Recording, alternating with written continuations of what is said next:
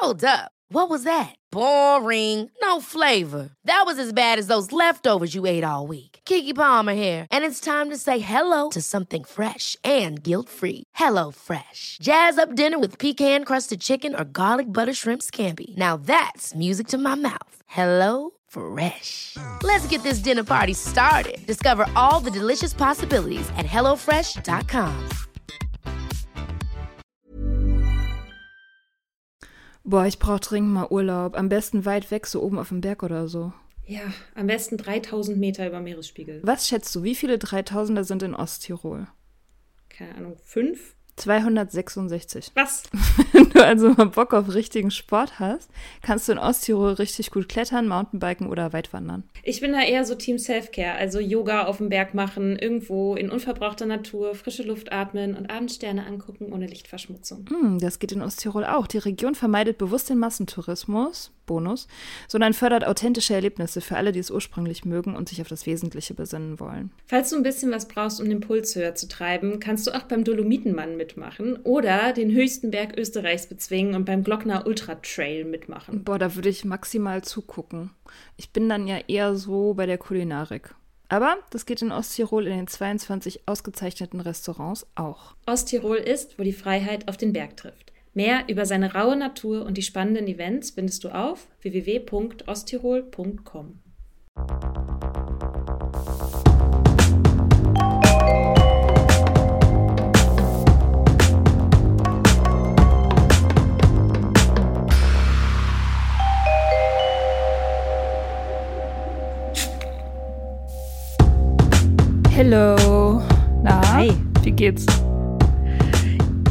ganz schön durchmassiert und deswegen durstig und ein bisschen neben der Spur, aber eigentlich ganz entspannt. Wie lang war die Massage? Eine Stunde Okay, eine Stunde. Thai-Massage. Ja. Das Genau. reicht schon, um so Die ein bisschen durch zu sein. Voll. Die hat sich, die hat angefangen auf meinem Rücken zu drücken und dann hat die sich erschrocken, dass es so knackt. Uiuiui. Und das will was heißen. Ja. Ja. Das ist immer, wenn man, also es ist so, so wie seinen Therapeuten traurig machen. Also, man Hast du es schon mal geschafft? Irgendwie, nee, ich glaube, also ich, ich, nicht, dass ich wüsste. Nicht, Das dass ich wüsste. Wäre wahrscheinlich auch irgendwie unprofessionell, wenn die Therapeuten dann ihre Trauer zeigen angesichts dessen, was du ihnen erzählst, oder? Oder ist Mm. das Teil des Programms? Kommt auf die Therapie an. Ah ja. Also die, es ist ja schon so, dass so in der Analyse und tiefenpsychologisch fundiert und so, da geht es ja auch immer um das Verhältnis von Patientin und äh, Therapeutin, also weil sich in der Beziehung natürlich Sachen auch zeigen, die sich in anderen Beziehungen natürlich auch zeigen. Deswegen wird das ja mitreflektiert. Mhm. Ähm, insofern wäre es schon, es kann das natürlich schon vorkommen, dass dann Emotionen auch verhandelt werden, die in dieser Beziehung auftauchen. So. Aber also ich habe auf jeden Fall, ich habe noch keinen Therapeuten oder Therapeutin in meinem Leben zum Weinen gebracht, zum Beispiel. Ja, das ist noch auf der To-Do-Liste. Das, das große Ziel. Okay. Nee, ich auch nicht. Ich habe schon mal meine Therapeutin wütend gemacht. Also frustriert. Frustriert angesichts meiner Unbelehrbarkeit. Ich glaube, das ist nicht so schwer, dass, dass sie frustriert werden mit einem. Ich fand das sehr unprofessionell, angesichts dessen, was sie in so einer Stunde verdient mit mir. Du meinst, du muss sie alles, muss sie alles ertragen einfach. Nein, aber- da sitzen. Aber so frustriert sein, weil ich nicht schnell genug lerne, finde ich unprofessionell. Ich denke mir so, also meine Freunde können frustriert sein, wenn ich nicht schnell genug lerne. Das verstehe ich. Aber eine Therapeutin, die eigens dafür da sitzt, dass ich langsam lerne, dass ich Probleme im Leben habe, Du kriegst es ja offensichtlich nicht hin. obviously, sonst wäre ich ja nicht da. Ja. Ja. Naja. Ja, weiß ich nicht. Ich finde manchmal ein emotionales Feedback auch gut. Aber das ist natürlich eine Frage, wie das dann verhandelt wird. Ja. Ich würde nicht sagen, es ist äh, nur schlecht oder nur gut. Ich würde sagen, es kommt drauf an. Ja. Offenbar hast du aus dieser Erfahrung nicht so viel mitgenommen. Das ist dann natürlich schade. Ja, ich, äh, ja, aus dieser Erfahrung habe ich wirklich gar nichts mitgenommen, außer Wut auf diese Frau. Allerdings ist mir letztens klar geworden, dass ich aus dieser Therapie schon ein bisschen was mitgenommen habe. Also ein, zwei Sachen, obwohl ich die Therapie an sich jetzt so im insgesamt nicht so wahnsinnig hilfreich fand. Ähm, aber so ein paar Sachen habe ich trotzdem gelernt. Und dann dachte ich, wahrscheinlich lernt man aus jeder Therapie ein bisschen was. Auch wenn es nur ein, zwei Sachen sind. Ich denke, einfach alleine sich einmal die Woche für eine Stunde hinzusetzen, 50 Minuten, Entschuldigung. Therapeuten haben ja andere Zeitwahrnehmung, ja. ähm, Zeitrechnung. Ähm, aber einfach das alleine, das macht, glaube ich, schon was mit einem. Das erste Mal Therapie. Ja, ja, erste Male. It? How was it? Ja. Ähm, oh, erstes Mal Therapie. Erstes Mal nüchtern. Thera Therapeut, ja, nüchtern. Nüchtern, das erste therapeutische Gespräch ist mir sehr gut in Erinnerung. Das war ähm, 2019 im Spätsommer. Da war ich also zwei Jahre nüchtern. Und ich wollte eine Therapie, weil ich gerade frisch verliebt war. Mhm. Und das irgendwie Co coachen, begleiten lassen wollte und so. Und dann hatte ich ein Gespräch, so ein, so ein Erstgespräch, so ein Testgespräch mit einem Therapeuten, einem Mann. Eigentlich wollte ich sowieso eine Frau. Ich bin aus irgendwelchen Gründen bin ich aber trotzdem zu dem hingegangen. Ähm, und das war, ich glaube, ich habe das auch schon mal im Podcast erzählt. Das war so ein ultra gutes Erstgespräch, in dem der mich die ganze Zeit total gelobt hat, welche Fortschritte ich gemacht habe. So. Ich habe dem halt erzählt, ich bin sober und will jetzt sozusagen meine Beziehung optimieren und mich selbst optimieren. Und mhm. ich habe halt schon mega viel gelernt, aber ich will jetzt irgendwie noch mehr und so. Ja. Und, und der hat, war so total beeindruckt davon und meinte, ja, ich sei ja so in, in dem Sinne so perfektes Material und wie so ein, keine Ahnung, wie so ein perfekter Kuchenteig, aus dem man jetzt alles backen kann und so. Also das ja. hat er jetzt nicht so gesagt, aber das war das Gefühl, dass der so vermittelt hat, so, ja, oh ja, toll, ja. tolle Probleme, voll interessant und so. Und dann hatten wir so ein Gespräch auf Augenhöhe, weißt du, wo ich ihm so Literaturempfehlungen gegeben habe und so. Äh, ja, das war so mein erstes nüchterne Therapiegespräch, aber ich habe dann schon auch danach gewusst, dass der wahrscheinlich nicht so gut ist, weil er mich halt nicht, also weil er halt irgendwie zu beeindruckt von mir ist. Also ich dachte, ich, ich brauche halt lieber jemanden, der, der mich halt fordert und mir meinen Bullshit zeigt und so. Ja. Ja, und das eine Frau ist nicht so gut, wenn man das Gefühl hat, dass man seinen Therapeuten, seine Therapeutin so beeindruckt ja. auf so einer menschlichen Ebene mit dem, mit den tiefgreifenden Gedanken, die man sich so macht. Ja. Das ist, glaube ich, ähm, mhm. ja, mhm. nicht so gut. Ja. Äh, ja, wie war dein erstes Mal Therapie? Ähm, ich muss jetzt mal nachdenken. Weil ich, genau, es wäre dann auch ein Erstgespräch bestimmt. Ich habe auf jeden Fall auch die Erfahrung gemacht, dadurch, dass ich auch diesen Podcast habe und nicht ganz auf den Mund oder auf den Kopf gefallen bin, dass ich sehr gut da drin bin, einfach so, also so zu erzählen, was so meine Probleme sind und das so darzulegen. Und das ist gar nicht mal so gut, wollte ich mal sagen. Ach echt? Also, ja, weil das, äh, wenn du sowas immer so in, so in Geschichten verpackst oder auch so, die sich dann anfangen, irgendwann so selbst zu erzählen. Man hat so sein vorgefertigtes Narrativ und dann legt man das so hin an diese Person, wer auch immer das dann ist. Mhm. Und ich merke schon, dass auch so ja, dieses ganze, diese ganze Beschäftigung, auch das Schreiben und dieses mit dem Trinken aufhören und das Podcast und das Schreiben über das und so sich permanent sich selbst zu erzählen, das ist schon ganz gut, wenn man jemanden hat, der sich davon halt nicht beeindrucken lässt. Mhm. So. Und ich meine mich aber zu erinnern, dass ich das ähm, anfangs extrem empörend fand. Dass ich nicht, dass, dass ich nicht permanent gelobt werde. Also ich fand, mir war schon klar, dass das wahrscheinlich nicht so gut wäre. So, und ich habe auch irgendwie gesagt, ja, ich will jemanden, der mir nicht meinen Bullshit äh, abkauft. Aber eigentlich, ich meine, seien wir mal ehrlich, ich wollte jemanden, der mir meinen Bullshit abkauft. Ja, fühlt sich so. halt viel besser. Und ich an. wollte gelobt werden. ja. Ich wollte, dass jemand mich einfach toll findet und mir sagt, du hast gar keine Probleme. Mhm. Ja. Genau.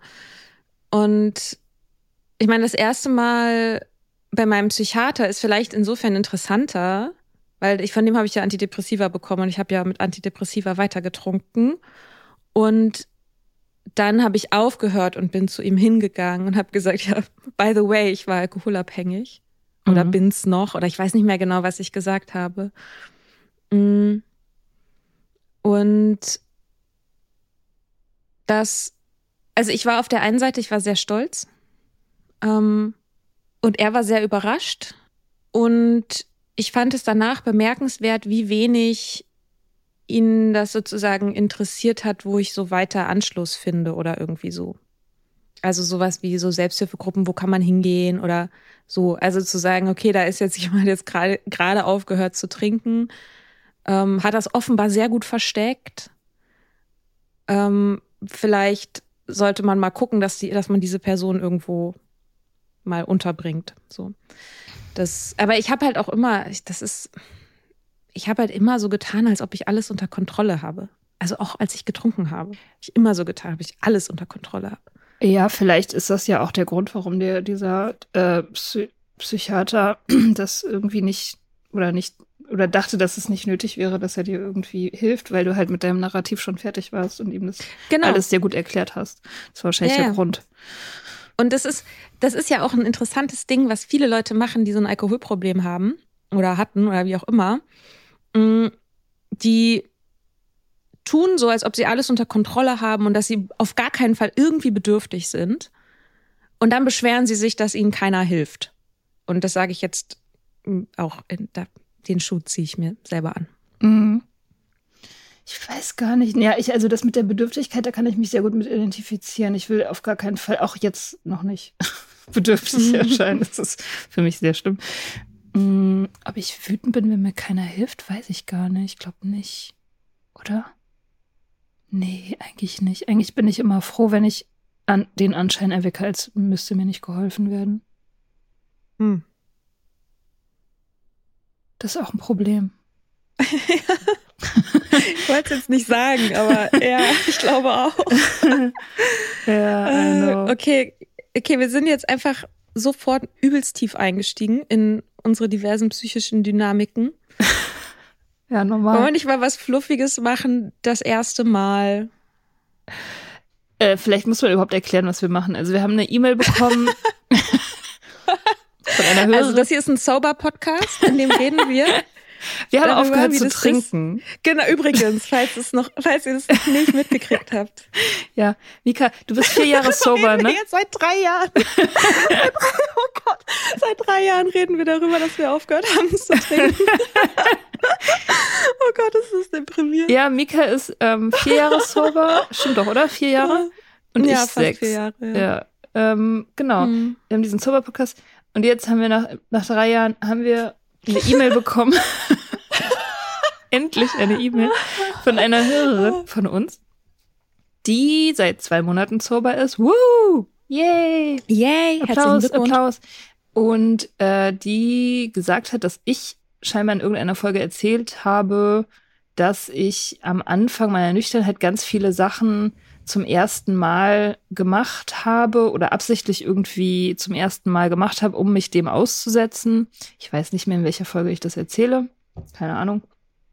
Äh, kann mich auch nicht dran erinnern, aber äh, das, und sie hat sich eben gewünscht, dass wir mal darüber reden, über diese ganzen ersten Male und, und über all die Dinge, von denen wir geglaubt haben, dass man sie ohne Alkohol nicht machen kann, die man aber trotzdem machen kann und wie das war. Mhm. Ja. Könnte man eigentlich glatt einen eigenen Podcast drüber machen, ne? Ja. Wären, könnten potenziell viele Folgen sein. Ja, wir könnten eine Reihe daraus machen. In diesem Podcast, ja. den wir haben, Soda Club. Soda Club First Times äh, 1 bis 50. Also ja. bis nächstes Jahr. Vielleicht exklusiv in unserem Steady Newsletter. Oh. Ja. Okay, pass auf. Wir machen jetzt, wir machen, wir machen hier eine kleine Überblicks-Teaser-Folge. Ja. Über einige erste Male. Oh, du bist so geschäftstüchtig, Mika. Geht's so richtig tief in die Tiefe. Und das ist aber nur exklusiv für zahlende Kunden. Okay, ja. Mhm. Ja, so machen wir das. Alle Links in den Show Notes. Dein erster nüchterner Geburtstag. Wie viele Monate warst du sober? Ich habe aufgehört im, im August und ich habe Geburtstag im November. Also, Vierteljahr.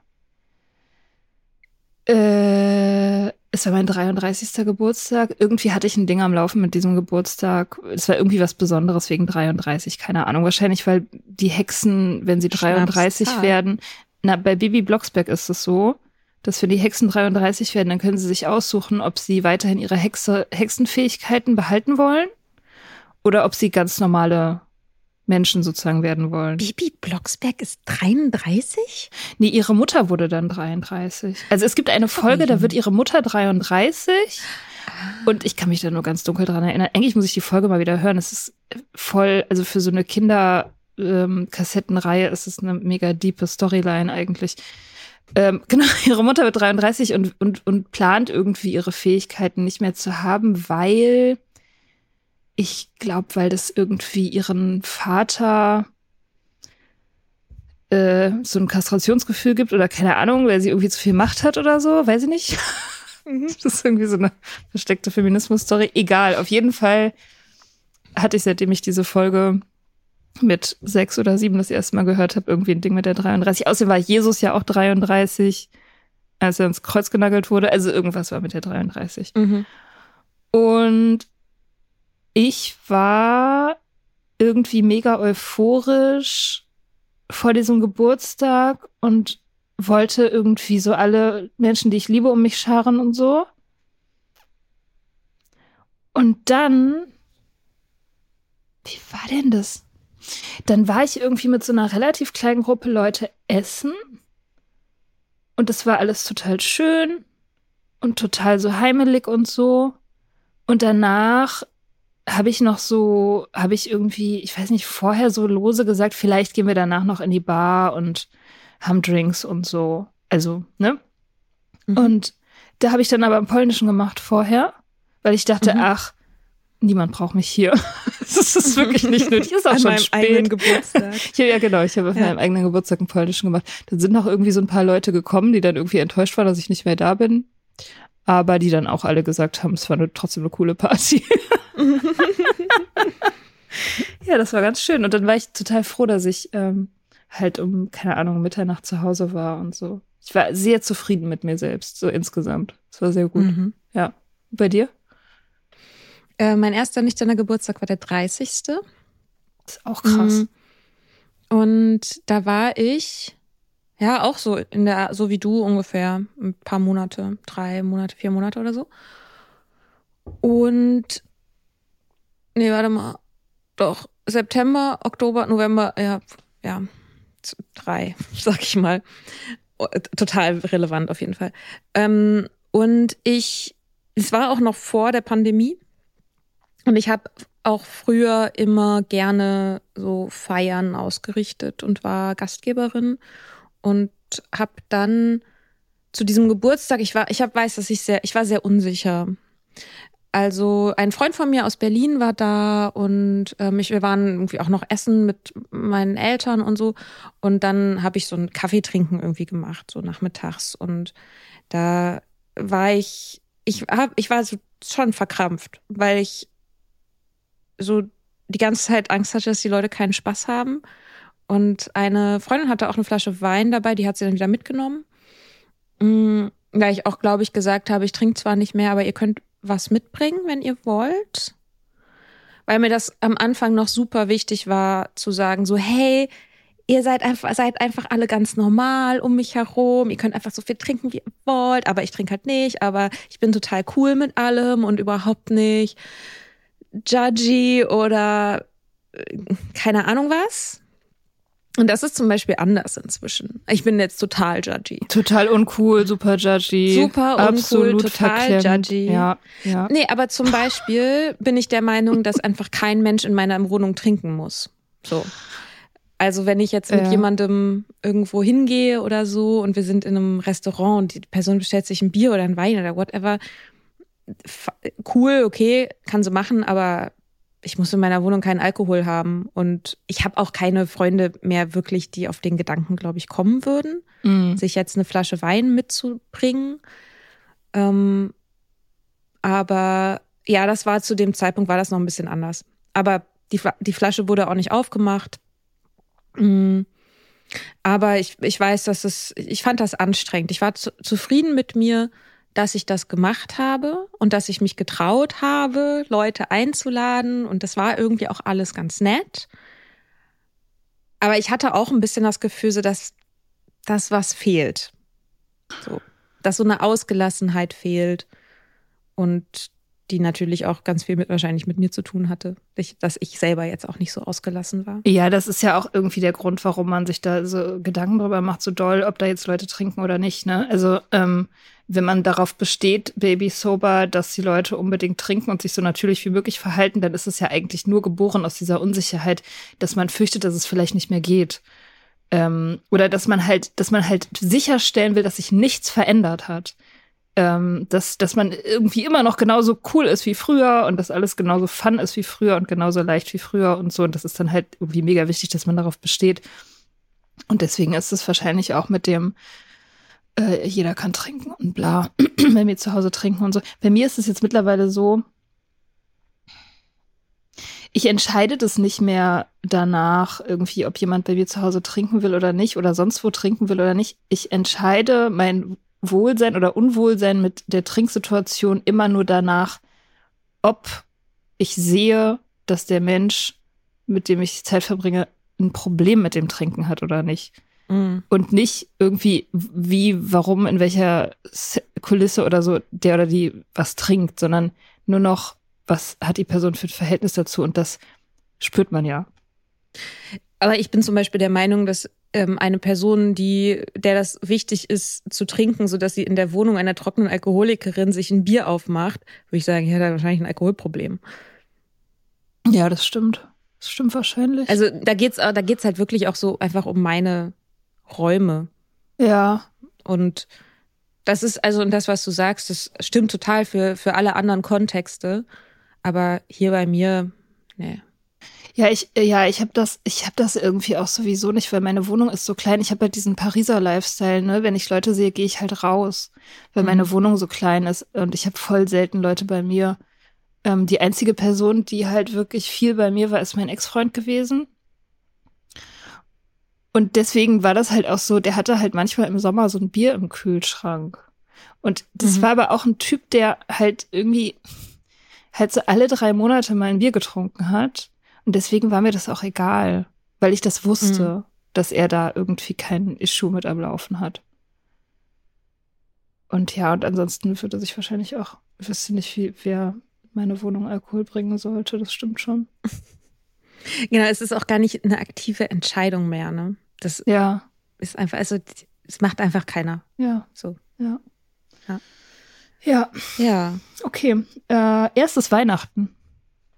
Hm da hatte ich meinen Eltern noch nicht gesagt, dass ich aufgehört habe wegen eines Alkoholproblems, sondern die kannten ja schon meine hin und wieder Alkoholpausen. Und ich habe denen das nicht vorher gesagt, dass das irgendwie mir ernst war, ernst ist, weiterhin auch. Inzwischen wissen die das natürlich alles so, ne? Die kennen, wissen auch von dem Podcast, die hören auch den Podcast manchmal und so. Also das ähm, Genau, aber da war das noch nicht so.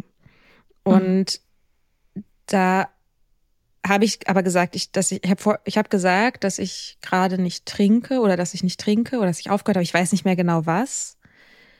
Ähm, und es gab alkoholfreien Sekt und so. Ähm, ich weiß aber noch, dass sozusagen der ich weiß nicht mehr, wer das war, ob das irgendein Gast war oder jemand von meinen Eltern. Äh, mir wurde auf jeden Fall ein Glas gereicht mit so einer Selbstverständlichkeit, in dem aber Sekt mit Alkohol drin war.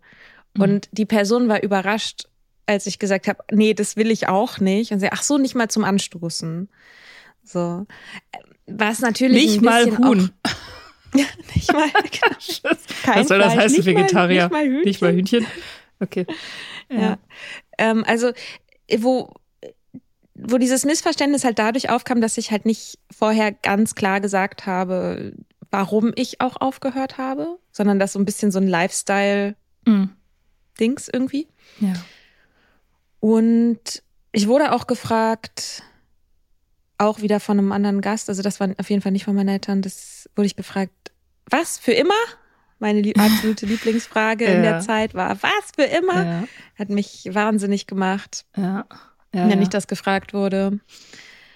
Und ich, ja, ich muss ja sagen, ich finde einfach soziale Anlässe, gerade wenn sie so formell irgendwie eine Form haben sollen, was an Weihnachten ja meistens so ist oder an Silvester oder wenn einfach wenn Erwartungen da dranhängen und dann kommen viele Leute zusammen.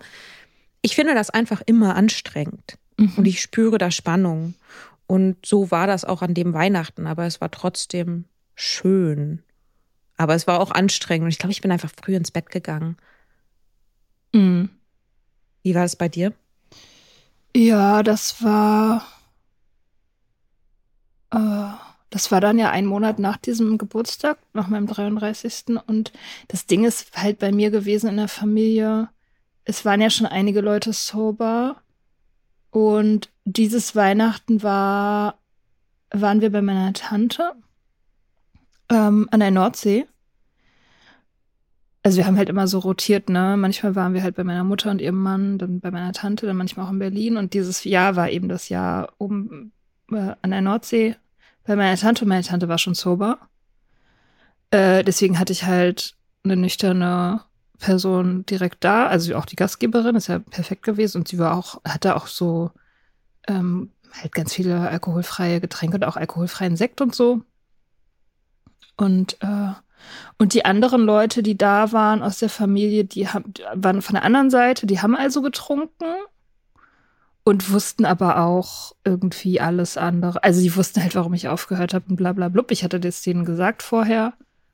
Und man braucht auch in meiner Familie nichts erklären, weil alle wissen, wie es läuft und mhm. was los ist und so. Deswegen war das ganz gechillt. Also ich hatte da keine keine Reibungspunkte. Mir war es auch egal, dass die anderen trinken. Also weil halt darüber offen kommuniziert wurde, so.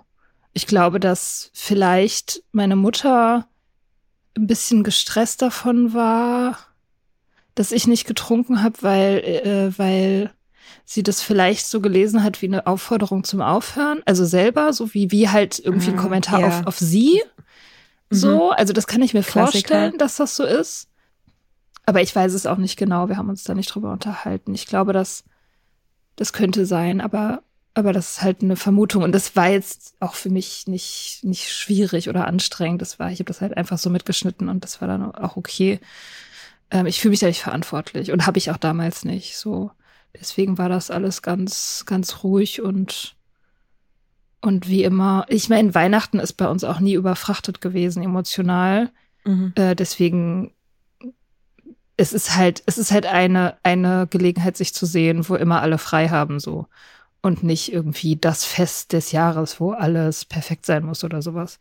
Wie bei anderen Leuten. Ähm, deswegen war das. Ja, ja war gechillt. Ich meine, es ist ja auch, ich, bei uns zum Beispiel in der Familie ist es, also ist sehr ähnlich.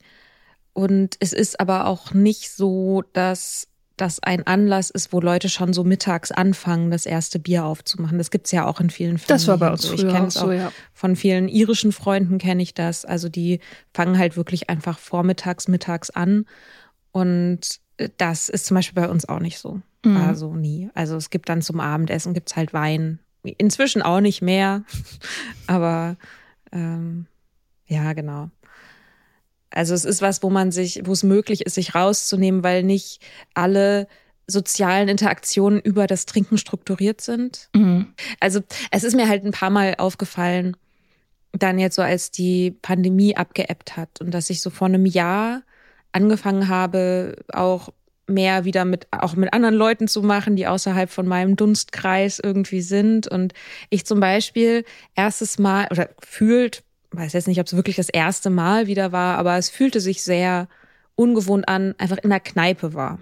Mhm. Und da gab es irgendwie Table Quiz und ich war halt in der Kneipe und es fühlte sich an wie eine Kneipe und Leute gehen da halt hin zum Trinken. Es war jetzt kein Restaurant und keine Bar oder sonst was, sondern es war halt eine Kneipe.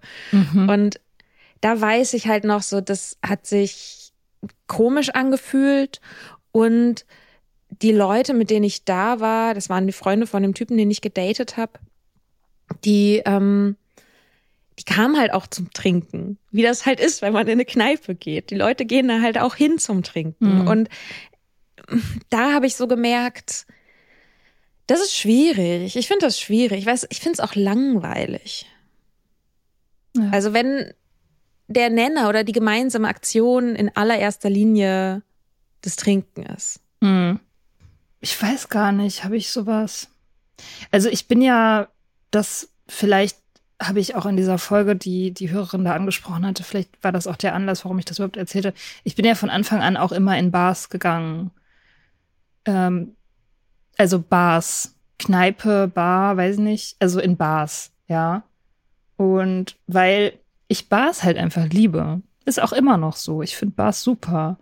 Und Bars waren für mich immer, natürlich war das früher ein Ort zum Trinken, aber es war vor allem auch immer ein Ort so für halt Leute sehen und mit denen reden. Also reden war eigentlich immer das, das zentrale Ding und vielleicht früher noch ein bisschen rummachen, also sozial sein, Social Butterfly sein sozusagen. Mhm. Und das hat sich eigentlich auch nicht verändert. Ähm, also, dass die, die Art und Weise, wie ich in Bars gehe, hat sich nie verändert. Das Einzige, was sich verändert hat, ähm, ist, dass ich jetzt müde werde und halt ein bisschen früher nach Hause gehe. so, das, das hat ja. sich verändert. Aber ansonsten hat sich mein Barverhalten oder mein Barverhältnis eigentlich gar nicht geändert. Weil man auch leicht, man kann sich leicht, man kann leicht ein, sich einfügen und so Mimikry machen. Man kann ja auch Getränke trinken, die aussehen wie Longdrinks, sodass die anderen Leute einen nicht drauf ansprechen und so, wenn man darauf Wert legt, nicht angesprochen zu werden. Darauf. Ähm, und ja, also ich, ich habe das deswegen nie, ich habe da die, irgendwie den Unterschied nie wahrgenommen. Ich fand das nüchtern eigentlich nicht besonders viel anders als betrunken. Halt jetzt mhm. abgesehen von diesem körperlichen, dass ich halt jetzt müde werde und diese Schleifengespräche halt nicht mehr führe und so. Mhm. Ja. Ja, gut, ich, ich bin halt nie ich bin auch, als ich noch getrunken habe, war ich selten in Bars oder ich war auch selten irgendwie jetzt so tanzen oder in Clubs oder so.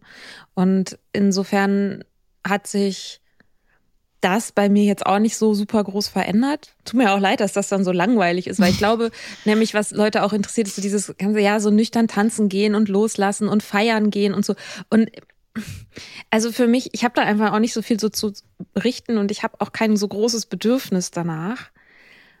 Ich habe aber schon einen zum Teil auch etwas schmerzhaften Ablöseprozess von Kneipen gehabt. Ja. Also dass ich eher, ich war eher auch immer diejenige, die also in so Raucherkneipen sitzt, da große Bier trinkt, auch natürlich redet und so ein, wo halt auch alte Männer noch an der Bar sitzen und also so, sowas.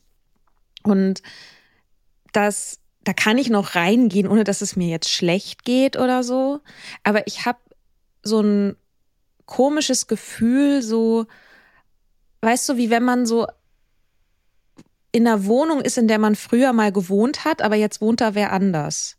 Ja. So, ich kenne das, ich kenne das alles, ich weiß, wo alles ist, so, ne? Mhm. Und ich, ich, aber das ist nicht mehr meins. Ja. Und das ist auch nicht super schlimm, aber es löst so ein bisschen so eine gewisse Melancholie irgendwie aus. Mhm. Ja, das ist, glaube ich, bei mir mit Party so gewesen. Eine Weile. Also mit das, was du halt nicht gemacht hast, mit so in Clubs gehen und tanzen gehen und so. Äh, ich glaube, das war für mich das. Also, dass, dass es mir halt irgendwie nicht mehr so richtig zur Verfügung stand, dass ich da zwar hingehen kann, aber dass es nicht mehr das gleiche ist und dass ich das, was ich da früher mir abgeholt habe, jetzt nicht mehr kriegen kann. So war das bei mir eigentlich mit Partys. Ähm.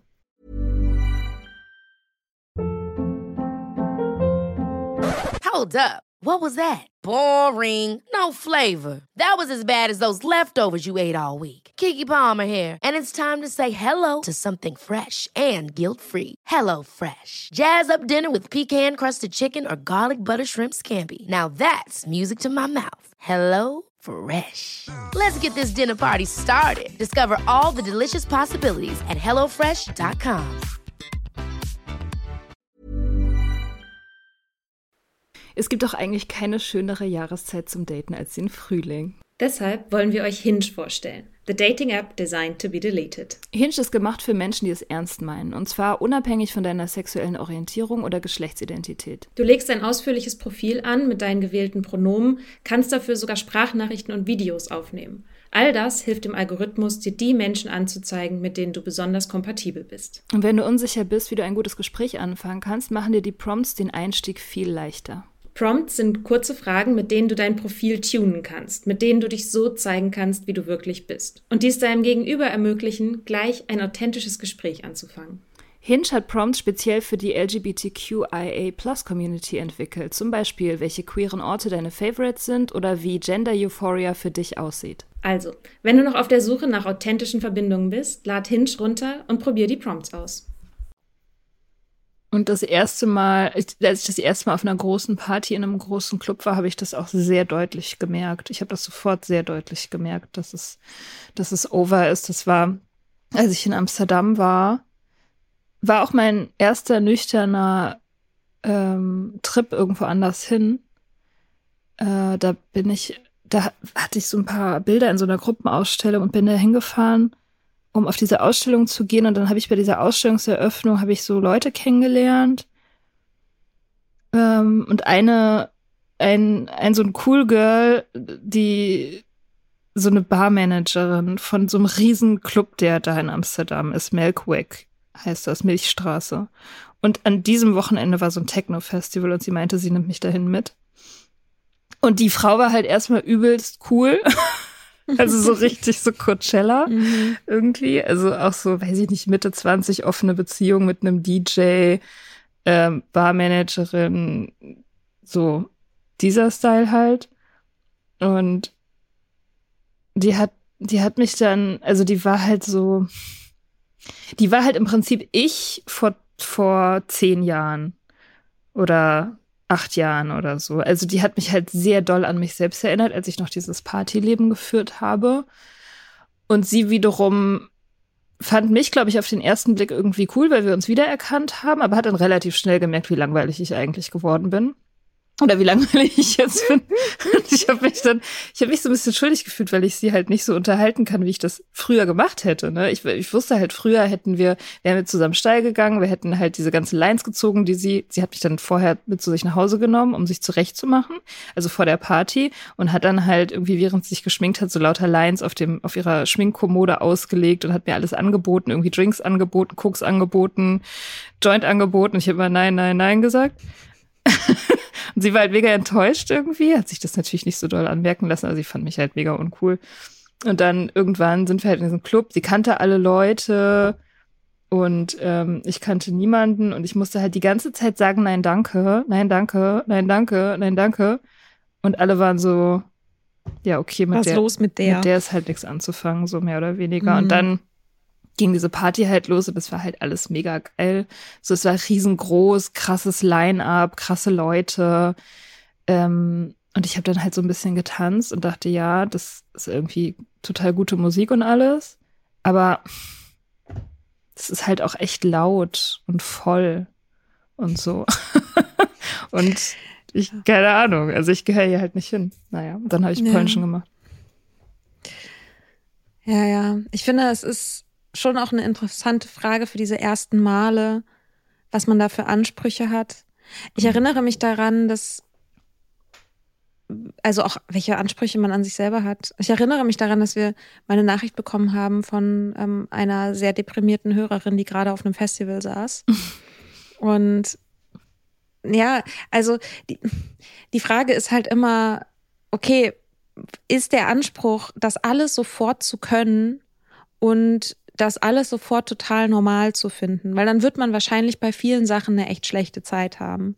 Also wenn man den Anspruch hat, dass das erste Mal nüchtern im Club sozusagen genauso ist wie früher, das wird wahrscheinlich schwierig werden. Ne? Und dann, ich glaube, die Angst ist ja bei ganz vielen dann, oder kenne ich von mir auch, dass es, wenn es anders ist, oder wenn es keinen Spaß macht, ob das dann heißt, dass das nie wieder Spaß macht und dass einem das nicht mehr zur Verfügung steht oder dass man die Nüchternheit irgendwie dann doch für einen Fehler hält. Mhm. Und ich glaube, das ist, deswegen ist diese, ist dieser Fokus auf die ersten Male ähm, kann halt auch problematisch sein, weil natürlich, vielleicht macht man die Erfahrung bei ein paar Sachen, ja, hey, das ist ja genauso oder cooler oder so. Und es wird halt Sachen geben, die werden anders sein und vielleicht auch scheiße sein. So. Vielleicht sind die auch nach fünfmal noch scheiße, vielleicht sind die auch nach zehnmal noch scheiße. Und dann muss man entweder sich fragen, will ich das überhaupt? Ist das überhaupt was, was ich, wo ich mir Mühe geben will, das toll zu finden? Mhm. Oder lasse ich es vielleicht einfach? Ja, man kann ist sich das auch auch okay? man kann sich auch andere Sachen suchen, die man bisher noch nicht auf dem Schirm hatte und die dann halt anders toll sind. Gibt's halt auch viele. Mhm. Ja, ja, auf jeden Fall. Also da sollte man offen bleiben. Nicht zu viel erwarten, glaube ich auch. Man will halt, man will, man hat halt Verlustängste. Man hat halt, man will halt sein altes Leben nicht verlieren irgendwie. Mhm. Aber ich glaube, solche, solche Sachen passieren halt auch ohne, ohne eine Abhängigkeit überwinden. Also das ist halt irgendwie auch Teil des Erwachsenwerdens. Ich glaube, man muss kein Alkoholproblem haben, um irgendwann festzustellen, ein Club, ein, lauter Nachtclub steht mir nicht mehr zur Verfügung emotional. Also das erledigt sich dann vielleicht auch einfach mit den Jahren. So, also das Mhm. hat halt nicht unbedingt was mit der Sobriety zu tun und deswegen kann man das auch irgendwie locker sehen, finde ich. Weil ich meine, so ein Club ist auch nicht das Wichtigste auf der Welt. Ja, ich meine, die Frage ist ja auch, wofür arbeitet man dann? Also daran, dass es einem, dass einem das wieder gefällt. Also sagen wir jetzt für mich, also ich würde jetzt nicht anfangen daran zu arbeiten, dass Clubs mir gefallen, weil sie haben mir eh nie besonders gefallen. Ich habe kaum ganz gut klar ohne. Bei mir wären es ja vielleicht eher Kneipen. Ne? So, ich könnte jetzt anfangen, mich mit Leuten in Kneipen zu treffen und das, mich da wieder dran zu gewöhnen und die, mir den Raum wieder zu erschließen und all solche Sachen. Und ich denke auch, also, why? Ich, also sie, klar, manchmal denke ich, habe ich so ein, kriege ich so einen Stich, dass ich denke, oh Mann, ich habe da mal dazugehört, so. Ähm, aber was, was habe ich am Ende davon? Weil das letztendlich, was ich ja da damals bekommen habe, war ja trinken, ohne dass Leute mich komisch angucken. Mhm. Mhm. Mhm. Und war halt, waren halt besoffene Abende. Und also die werde ich auf jeden Fall nicht mehr da kriegen. Ja. Und ich muss auch nicht die Leute da mit meiner Nüchternheit stören, die da einfach in Ruhe trinken wollen. Safe Space für Säufer ist auch okay. ja, ich muss den, ich muss den nicht haben. Erstes nüchternes Date. Ach, an das erste nüchterne Date kann ich mich gar nicht mehr erinnern, weiß ich nicht. Ich habe ja sofort losgedatet. Also eins vom Anfang weiß ich noch, weil ich darüber geschrieben habe damals im Blog. Das war mit so einem Typen aus Amsterdam, so ein Hipper. Und der war auch irgendwie hot. Und wir haben uns halt für Drinks verabredet in einer Bar. Und es war noch so die Zeit, da war mir, da, da war mir mein eigenes Nicht-Trinken ganz doll bewusst, weil das Mhm. halt so frisch war. So, also ich habe halt die ganze Zeit im, im Hinterkopf gehabt, sozusagen, du trinkst nicht, du trinkst nicht, du trinkst nicht, krass, du trinkst nicht. So. Mhm. Und die anderen trinken natürlich. Und diese Typen, die halt, so wie der Typ, irgendwie so ein, der hatte so ein routiniertes Dating-Life. Weißt du, der hat so gedatet, weil er halt datet. Daten war sein Lifestyle. Hat wahrscheinlich irgendwie so eine Frau die Woche gedatet oder so oder mehrere parallel, keine Ahnung. Und hatte auch so diesen Habitus, war alles sehr easy. Und er hat halt Gin Tonic getrunken und über sein Startup erzählt und über all die Orte, an denen er schon gelebt hat auf der Welt und so. Und ich habe halt, ich habe mich halt die ganze Zeit darauf konzentriert, wie, ähm, wie bewusst mir alles ist. So wie ich diesen Typen, wie klar ich den sehe und wie, wie lasermäßig meine Augen durch den durchgehen und dass ich halt jeden einzelnen Drink von dem auch mitzähle Mhm. Und dass der gleich irgendwie anfangen wird, mich küssen zu wollen. Und das war alles schon so, also ich war halt so ganz brutal klar bei diesem Date und fand das nicht angenehm. Mhm. so alles so mitzukriegen und diesen Flow, also diesen Flow nicht zu haben. Also nicht, nicht zu trinken hat in dem Fall bedeutet, so er kommt in so einen Dating-Flow, den ich sehr gut kenne. So eine Choreografie, die ich sehr gut kenne und kann die halt tanzen. Und ich kann dabei zugucken und ich weiß, wie die Schritte gehen, aber ich kann sie nicht machen, weil ich halt nicht trinke. So. Und das, äh, das war sehr, das war sehr weird. Und der hat sich daran nicht gestört, dass ich trinke, was wahrscheinlich heißt, dass er kein Alkoholproblem hatte. Und dann habe ich halt irgendwann mit dem angefangen rumzuknutschen. Und ich habe ihn halt die ganze Zeit um seine Leichtigkeit beneidet, auch während dieses Rumknutschens schon. Ich dachte so, mhm. ach krass, der hat jetzt gerade ein cooles Date irgendwie, ist so ein bisschen gruselig in der Birne und knutscht hier auf der Straße rum. Es ist so eine schöne Sommernacht und so. Aber ich, ich meine, ich, mein, ich habe das ja auch alles gemacht, aber ich war halt nicht so richtig dabei. Mhm. So, das war schon, das war schon ganz, äh, ganz komisch. Ja, und dann ähm, dann hat er mich gefragt, ob ich mit zu ihm nach Hause gehe. Und auch das, ich wusste, ja, früher hättest du es gemacht. Das wäre jetzt die logische Konsequenz all dessen gewesen. Aber ich habe es halt nicht gemacht. Das war mir dann zu krass. Dachte ich so, okay, also knutschen ohne dabei zu sein, das geht. Sex ohne dabei zu sein, uh, I don't think so. Mhm. Ja, und dann habe ich es hab ich's sein gelassen. Und dann habe ich erstmal eine kleine Identitätskrise bekommen, weil ich dachte, oh, ich kann es nicht mehr und scheiße, was soll das und so. Ich komme nicht mehr in den Flow. Aber das war jetzt kein Grund, ähm, jetzt wieder mit Trinken anzufangen. Also so toll war der Typ dann doch nicht.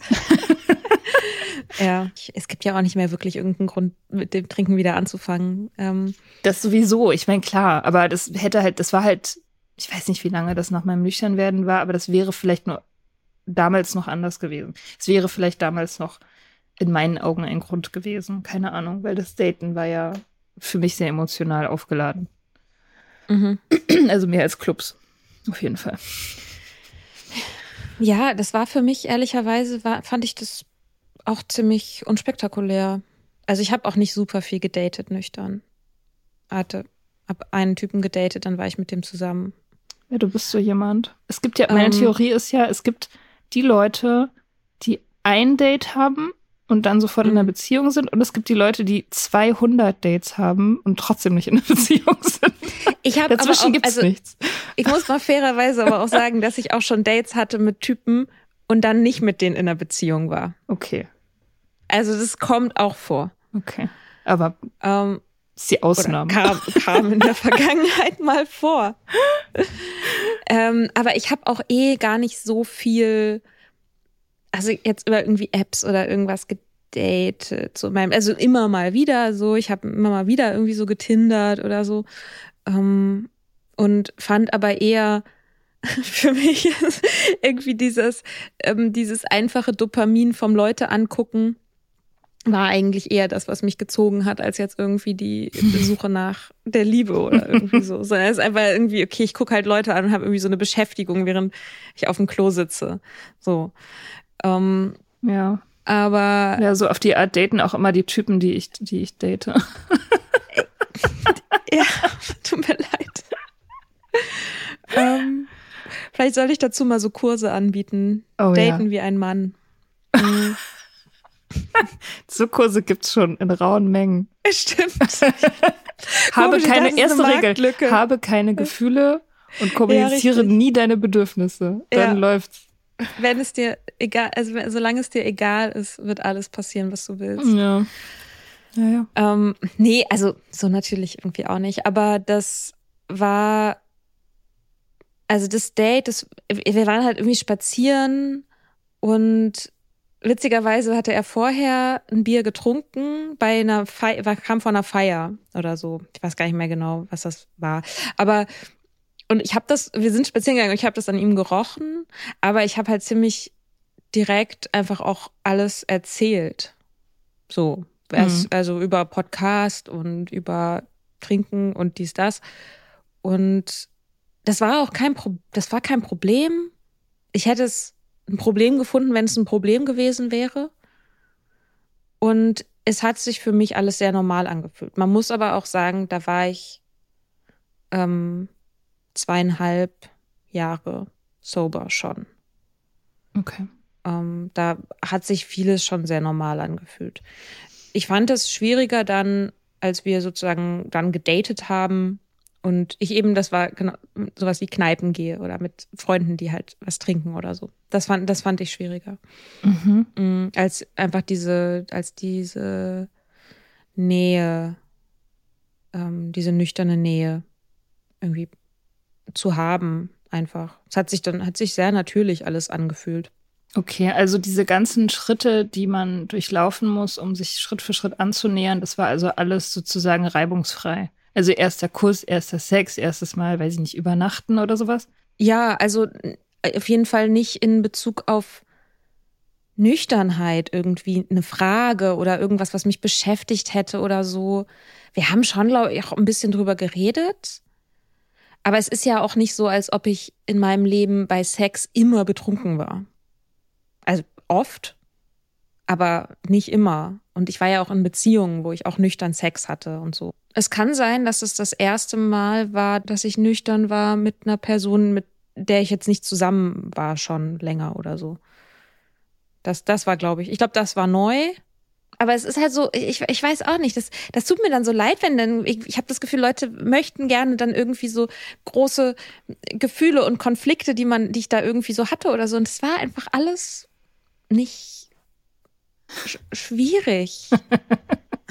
ja, die großen Gefühle und Konflikte können Sie dann bei mir kriegen. Wenn die kriegen Sie die großen Gefühle und Konflikte beim Arbeiten, Thema Arbeiten, das können wir auch noch, können wir auch noch machen. Ja, richtig anstrengend für mich waren die ersten, ja, ja, ja, waren die, ja, ja, waren die ersten Feiern, die so bei der Arbeit stattgefunden haben.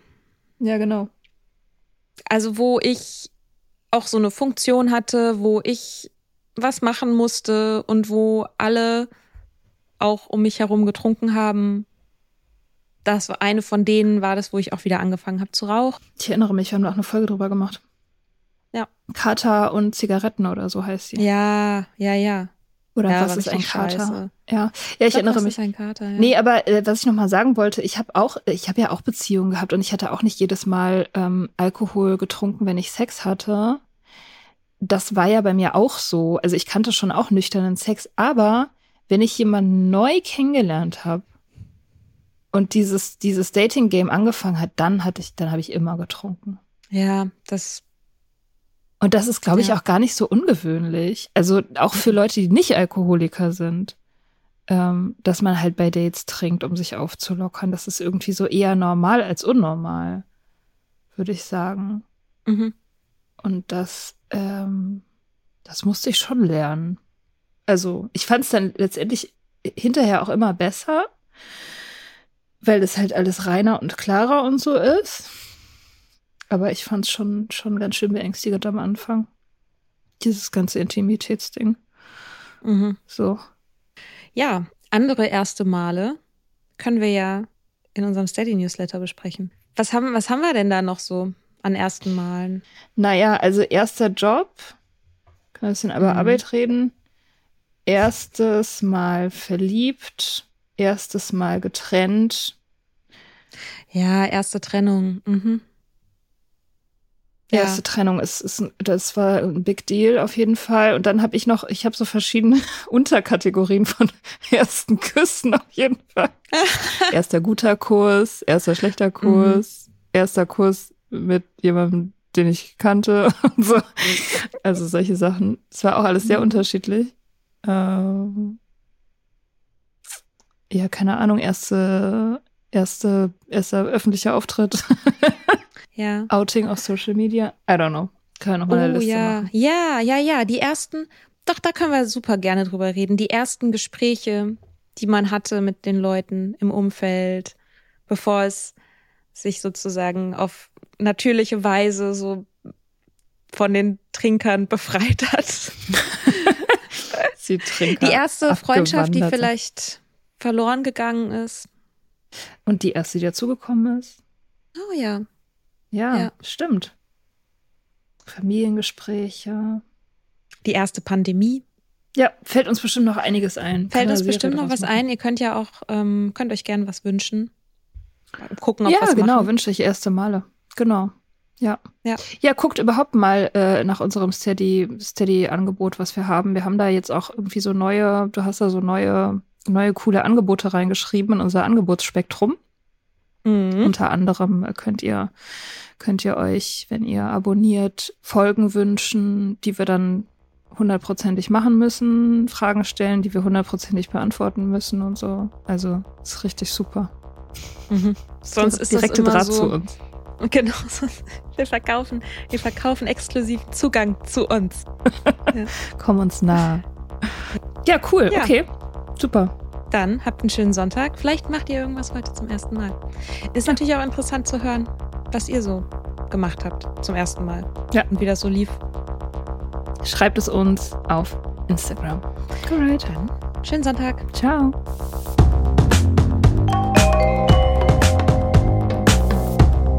Wir hoffen, dir hat diese Folge gefallen. Wenn du mit Soda Club up to date bleiben willst, dann kannst du das auf sodaclub.com. Dort findest du nicht nur alle Podcast-Folgen, sondern auch das Soda Mag, Magazin für Unabhängigkeit. Wenn du Steady-Mitglied wirst, kannst du unsere Arbeit unterstützen und bekommst noch dazu unseren Newsletter voller geiler Bonusinhalte. Schreib uns für Feedback, Fragen und Themenvorschläge. Wir lesen alles. Und wenn du ein Sternchen bei Apple Podcasts und Herzchen bei Instagram gibst, dann lieben wir dich für immer. Bis bald auf sodaclub.com.